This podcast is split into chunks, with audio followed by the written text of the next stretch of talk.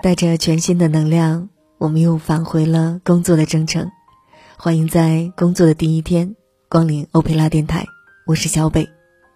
今天与你分享的内容叫做“没有绝望的生活，只有绝望的人”。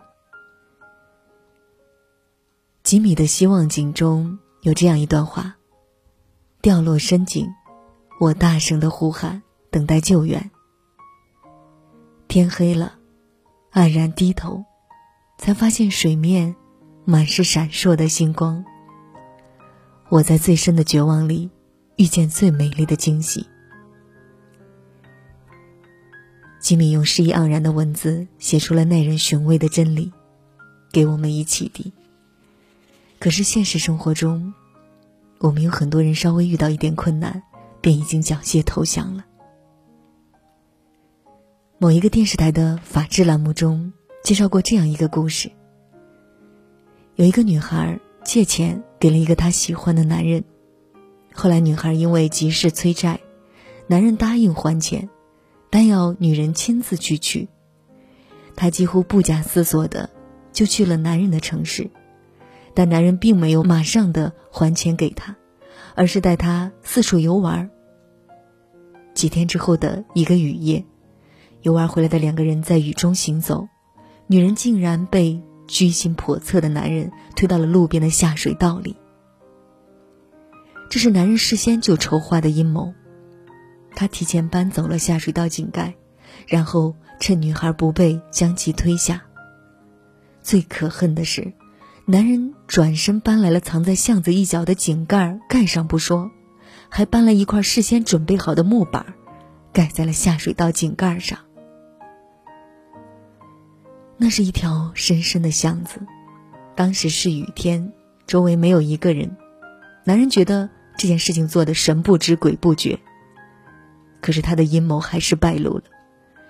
原因是，井盖上的木板先被人偷走，而女孩掉下去时恰好踩在了井里一条横穿的管道上。虽然比较好运，但女孩距离井盖也有两米之深。他先是用伞尖儿，把自己随身带的几百元钱从井盖中间的小圆孔里顶出来，以引起路人的注意。可是有人拿走了钱，却没有过多的考虑其他的事情，扬长而去。女孩非常的害怕，她觉得自己就要死在这落水井里了。可是怀着对生命的眷恋，她还是镇定下来，思考办法。后来。他借助井盖小孔微弱的光线，发现井盖下方的井壁上有一节长约二十厘米的钢管，应该是建筑钢材多余出来的部分，没有被锯掉。他开始脱下自己的衣服，扯成一条条的布条，把它们拼接在一起，接成平行的两根布条，然后每隔三五十厘米便将两根布条打一个结，这样他就有了一个简陋的软梯。紧接着，女人用伞把软梯挂上了井口的钢管，然后小心翼翼地爬到了井口，推开了井盖，从而得救。而警方也在接到女孩的报案后，从周围的摄像调出了相关的证据，并将犯罪嫌疑人一举抓获。身处在这样绝望的环境中，是令人悲伤的事情。可是主人公身处如此令人绝望的境地，却没有放弃希望，而是一步步的爬出了深井，获得了重生。当我们在生活中遇到困难时，扪心自问，我们的处境是否也像女孩这样如此惨绝呢？你是否已经万念俱灰，如行尸走肉了呢？著名的成功学大师，著名的成功学大师安东尼·罗宾斯说：“影响我们人生的绝不是环境，也不是遭遇，而得看我们对这一切保持什么样的信念。无论环境如何恶劣，条件如何艰苦，命运如何不公，只要抱有一个信念，我们就能拨开迷雾，重见光明。而歌德对于绝望的解释是：流淌在碰到抵触的地方，才能把它的活力解放。从来没有一帆风顺、一成不变的生活。我们遭遇什么困境都不足为奇，重要的是，我们自身不能对困境失望，垂头丧气的哭泣或者哀嚎，更不该选择放弃希望，走进深不见底的绝望之中。一个对生活失去希望的人生，也就没有了任何意义。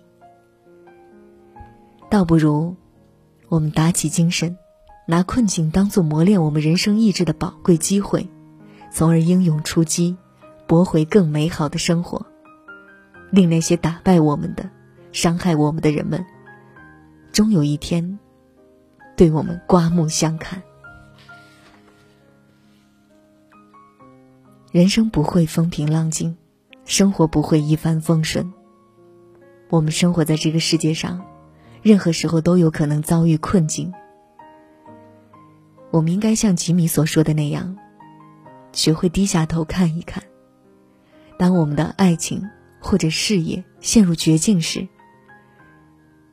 我们若低头，也许就可以看见亲人的关慰、朋友的支持，而这份温暖，一定会鼓舞着我们走出困境。又有谁能说？这不是一份美丽，永远没有绝望的生活，只有对生活绝望的人。无论你的境遇多么糟糕，你始终要相信，你是打不倒的。只要你愿意，你绝对有足够的能力去扭转一切。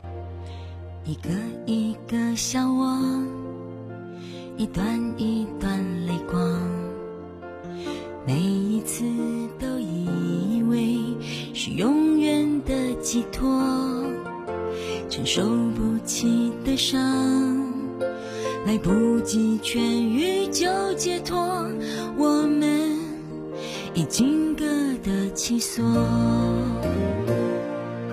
所谓承诺，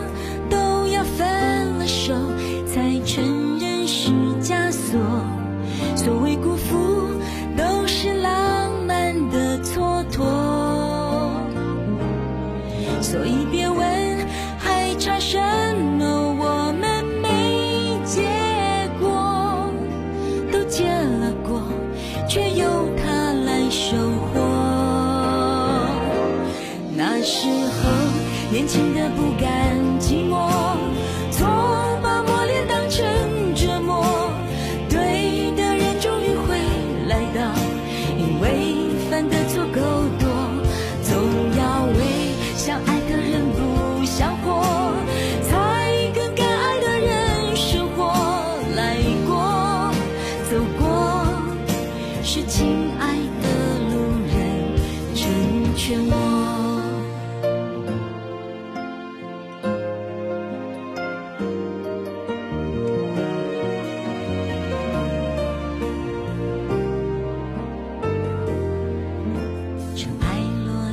之后。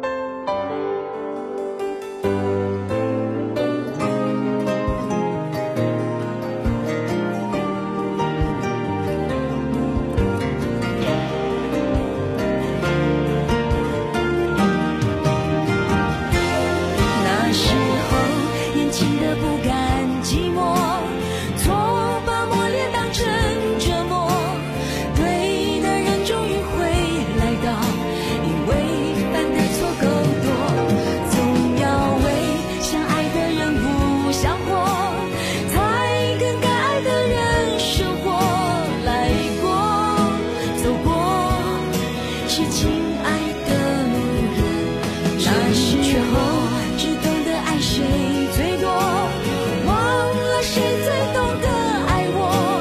对的人会成为一对，因为再不怕犯错，没有错让最爱的人错过，才知道最后爱什么。来吧，来吧，让亲爱的。